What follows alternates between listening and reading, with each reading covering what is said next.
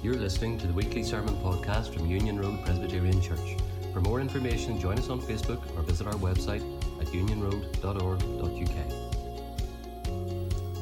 As I said a few moments ago, uh, the opportunity is afforded to me to look together at uh, a series of uh, sermons on the character of uh, Elijah. And in order to uh, understand uh, what Elijah was doing, what he was called to do, it is essential that we learn something or know something about the background into which he found himself. For many years, Israel had been led by a king. The first one was Saul, who was followed by David, who was followed then by Solomon. And unlike Elizabeth II, who started off well, who continued well, and who ended well. Solomon started off well, but he ended very badly, and he was dethroned. He married foreign wives and he adopted the gods that they worshipped. And when he was dethroned, the kingdom of Israel was divided into two. There was the part that continued to be known as Israel, and it was ruled by a man called Jeroboam. And there was the southern area of Judah, ruled by Rehoboam. At that time, both these kingdoms continued to be characterized by idolatry and immorality. And as time went on, Israel was ruled by Ahab, of whom it was said that Ahab, son of Omri, did more evil in the eyes of the Lord than any of those who were before him. Ahab married a woman called Jezebel, and she introduced the worship of Baal into society, and she changed the religious landscape of Israel. Previously, Jeroboam, who had been the first king of the divided kingdom, changed the center of worship from Jerusalem, where people had been used to having it as a center, it was changed to Bethel and Dan. And there he set up two golden calves in each of those locations. And even though Jeroboam committed grievous sin, it would be true to say that it was not so, so bad as Ahab. And many years previously, you remember, Moses had given the children of Israel the commandments, and God had entered into a covenant with the people of Israel. Basically, the covenant was that provided that they followed him and followed his commandments, God would be with them, he would encourage them, he would help them, he would direct them. But if they turned away from the commandments, then God's blessing would be withdrawn. And during that time of his blessing being withdrawn, all sorts of calamities would often befall the nation. And that may be that they would be captured or they may be made subject to larger nations, as so often became the case with the illustrations of Babylon, Babylon and Assyria. But it was into this context of spiritual departure that God called Elijah to work. And of Elijah, we're told certain things. We're told, and we refer to it again, he was a man just like us. We're not told anything about his early life. He lived at a time of desperate moral departure from God's word. He was commissioned to perform a most difficult task. His life was characterized by separation from evil around him. His ministry was characterized by miracles. He believed passionately in the power of the living God and he lived consciously and consistently in his presence. Now, it would be right to say, in the light of what we've discovered so far, that at this stage, Israel was going through one of its darkest days. And at that time, what God called Elijah to do was to basically storm unapologetically and dramatically into the court of King Ahab and proclaim God's judgment. His message was stark, it was concise, it was clear, it was to the point that there would neither be rain or dew for the next number of years except by my word. James 5 and 17 tells us that Elijah was a man just like us, and he prayed fervently that it would not rain, and it did not for three and a half years. And so here's the historical background to the situation into which God was calling this man Elijah. And we discover that he himself was sustained and motivated by his understanding of God's word and his desire to follow it. He knew that God had been with Moses earlier, and he knew that the covenant had been made in respect of faithfulness and unfaithfulness, and he knew that at that time the people of Israel had acted unfaithfully. And what he was saying to Ahab was basically this that you are now introducing and serving a dead God, but I'm serving the living and the true God. And at that time, God's glory was being sacrificed on the altar of idolatry caused by the action of the leadership of the nation at that, that particular time. Ahab and his wife Jezebel had sown seeds of spiritual confusion and spiritual uncertainty. And in some respects, as we look at the situation in Ahab's day, it would be quite true to say that the situation hasn't changed much within our society today. Because in certain quarters of society, and lamentably even maybe in certain areas of some church life, there are moves afoot to undermine the Word of God by promoting the idea that it can be redefined or re edited with regard to the society and the contemporary society in which we're living. And this, of course, is seen, as we've said before, in the whole issues of such things as gender identity, marriage, abortion, and the likes of it. Therefore, we have much to learn within our society today from the life of Elijah in his day and how that God honoured the stand that he took and displayed God's glory through the life that he lived amid the rampant uh, disregard for God's standards. And it's interesting that eventually Ahab realized that what Elijah was saying was true. Now, you can imagine what happened at the beginning when Elijah went in and said what he did say. He would have been regarded by Ahab as that old prophet who doesn't know what he's talking about, some crackpot from a bygone age. However, as the fruitful and the productive valleys began to dry up, as they turned into dust bowls, as the streams and the, and the rivers started to evaporate, as it were, Ahab started to get concerned. And what did he do? He sent people out to scour the countryside in order to try and find Elijah. And look at the, some parallels that we have of Ahab today in our day. Or should we say, first of all, in the day of the New Testament. Paul, when he was writing to the Romans, you remember what he said? They exchanged the immortal, the true God, for images replaced by God. And that was the case when we read uh, the book of Romans, chapter 1, where we're told that uh, in that situation, in Romans 1, we're told that in, no, in that day and age, that people were, were replacing the true God by false gods. And that's the same today within our society. There's nothing unique about what's happening today in our society. The image or the God of materialism, the God of educational prosperity. That's the God that very often people want to define them themselves.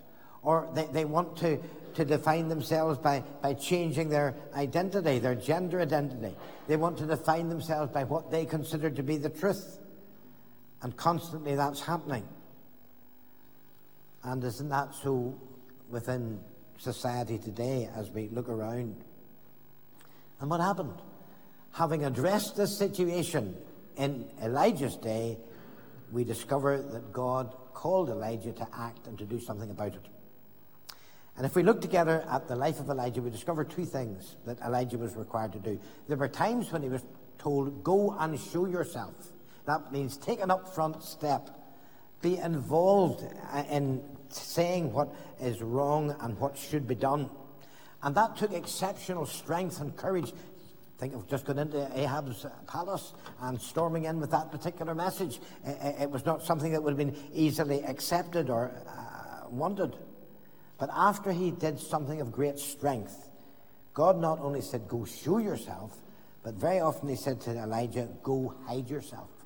In other words, after a period of exhaustion, after a period of doing things that you don't want to do, there's the opportunity to rest and to relax. So I want us to look just at a few things this morning with regard to God's voice to Elijah and how he reacted. Well, the first thing was this that the voice of God was heard. Elijah, as he was involved in whatever he was doing, was very clear in his own mind that God was speaking to him and that God was calling him to do something. Now, we believe and we've always taught that God doesn't change. So if he doesn't change, in many respects, if he spoke to Elijah, he's going to speak to you and me as well. And how does he speak to us? Well, he speaks to us through creation. I was saying this morning in the comfort that uh, I have a watch here, and if I if I took my watch off and if I I dismantled it, took the face off it, took the hands out of it, took all the cogs and the wheels and the, all the bits and pieces and the bracelets and divided up, up the links of the bracelet, and if I put them onto a plate, and then I put a, a bowl over the plate, and I went away for a month, and there was no draft or anything in the room. When I would come back, what would I expect? I would expect to see the bits of that watch sitting exactly as I'd left them. If I went away for a year or five years or 50 years and stuck them in a cupboard and came back and opened the cupboard, what would I expect? I would expect to see it as I left it to suggest for one moment that all those bits and pieces of my watch could suddenly come together by themselves and re-establish themselves as a watch so I could put it on my wrist and I could look at it and I could see that the time was correct. It's unbelievable. It just wouldn't happen. But yet, isn't it true to say that within society today there are many people and they think that the complexity of the universe and we must say that it's much more complex than any simple wristwatch. That the complexity of the universe came together in, in precisely that sort of manner, that it came together without a creator behind it. It's a complete illogical nonsense. That God, as the designer, the creator, the architect, called into being that which previously did not exist and that's the God who wants to come to you and to me and to speak to us. Not some individual of insignificance or inconsequential, but the God of creation wants to speak to us through his creation. Sometimes through our conscience, when we know that's the right thing to do or that's the wrong thing not to do or as He speaks to us through circumstances that we have in life, or as He comes and as He speaks to us directly through His Word, the pages of Scripture. Elijah heard the voice of God. And we need to ask ourselves the question Does God ever speak to you? Does He speak to you as a non Christian? Calling you to respond to the gospel? Does he speak to you as a believer, calling you to be engaged with the gospel? There was the voice he heard. But also there was the promise that he received. God really rarely asks us to move in obedience without giving us a promise. What promise did he give to Elijah? He said, Go to the brook, and there you will drink and you'll be fed by the ravens. God's instruction was this, and that's precisely what happened. Notice that the Lord guaranteed that Elijah would be receiving food day and daily. He, he didn't say there'll be enough for a week or a month. There'll be enough When the ravens come in the morning, they'll give you enough for that part of the day. They'll come again in the evening, there'll be enough for that part of the day. But there wasn't going to be any more than that. Just enough for when he needed it. I wonder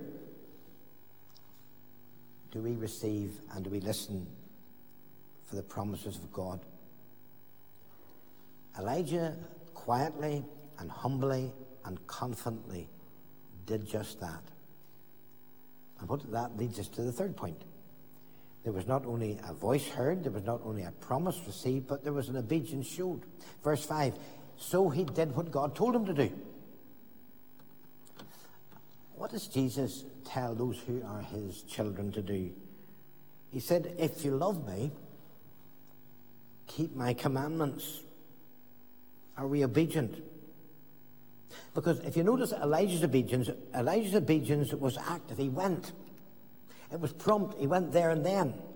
It was complete. He did exactly what God wanted him. And he did it unquestionably. He didn't ask a lot of questions, ifs and buts and wherefores. In the New Testament, you remember when God spoke to Saul of Tarsus, you remember what his response was Lord, what do you want me to do? And the answer they received was to do what he was to do, and he did it. And when Elijah promptly obeyed, God moved heaven and earth to fulfill his word. So we have the voice he heard, the promise he received, the obedience that he showed. But then there was the supply that he enjoyed. The ravens brought him bread and flesh in the morning and in the evening, and were told he drank from the brook. And this verse suggests, it's a short verse, it teaches us a great deal about God. The source of what Elijah got was from God. I have commanded the ravens. God was sovereign even over nature. And he was using the natural means of, of, of, the, of the ravens to collect the food and to take it to his servant. And there was a method of the supply. He got the supply through the ravens, through actually what was seemingly, in those days, considered to be an unclean animal. You know, I suppose I, I think in a certain way, but it really makes me smile when God does things the way that we would normally object. And yet God overrules. For, for, example, you know, if we're having a church committee meeting or a session meeting and we decided how God would supply somebody with, with something they needed, would we turn to the area that was normally considered an untouchable? That's what God did. The ravens were that particular breed of bird that were considered to be just completely untouchable. You wouldn't get involved with ravens at all. They're a dirty, filthy bird. But God used the unexpected. And there was a variety of supply. There was bread and flesh in the morning and the evening, and there was sufficient. There was sufficient to last for as long as he needed it. And you know, there was another thing we could say about the ravens. I, am not, say something, but I don't want to be misunderstood here. I'm not an animal lover in the sense that I don't have a whole row of pets at home. I have a friend and they have six cats and four dogs, and you go into the house and the hair's everywhere, and you know, just not my scene. Uh, um, my wife, in fact, said that when I would go, that she would replace me with a dog. Well, it meant that I was replaceable as far as irreplaceable as far as any other human being was concerned, which was quite gratifying. But uh, let, let, her, let her wait till I go before she gets the dog, would be my view. But you know, God does supply. And I was just thinking about this the other day. We were sitting at home the other night, and uh, I said to Anne, I said, you know, we're going to have to start and soon put on the, the wee wood burner at home. We'll start and use that at night. Uh, usually I would, I would lit it in the evenings. I said, but you know, I was talking to somebody the other day, and they said that coal had gone up greatly in price. And the other night I, I went in to get my car filled up with fuel. And that's normally where I bet the coal in these, these wee bags. And I said to the lady, How much is the coal now? And she said, Well, I think maybe the last time you got it was seven pounds. It's now sixteen pound forty five. And I thought to myself, yeah, that's gone up considerably. And there are people, and we're hearing about it on the news, there are people who are going to have to make the choice between eating and hating. And what should the church be doing about that? What would the church have done in the days of its infancy? Where there were poor people in Jerusalem? What did they say? Well, they didn't say, well, we've got enough and we'll, we'll manage and to part with them. They were generous. And what then did the pagan society say about the church? See how these Christians love one another. And what was the implication of all that? That the church started to grow and that there was an impact made. Yes, you know, God wants there to be a sufficiency of supply,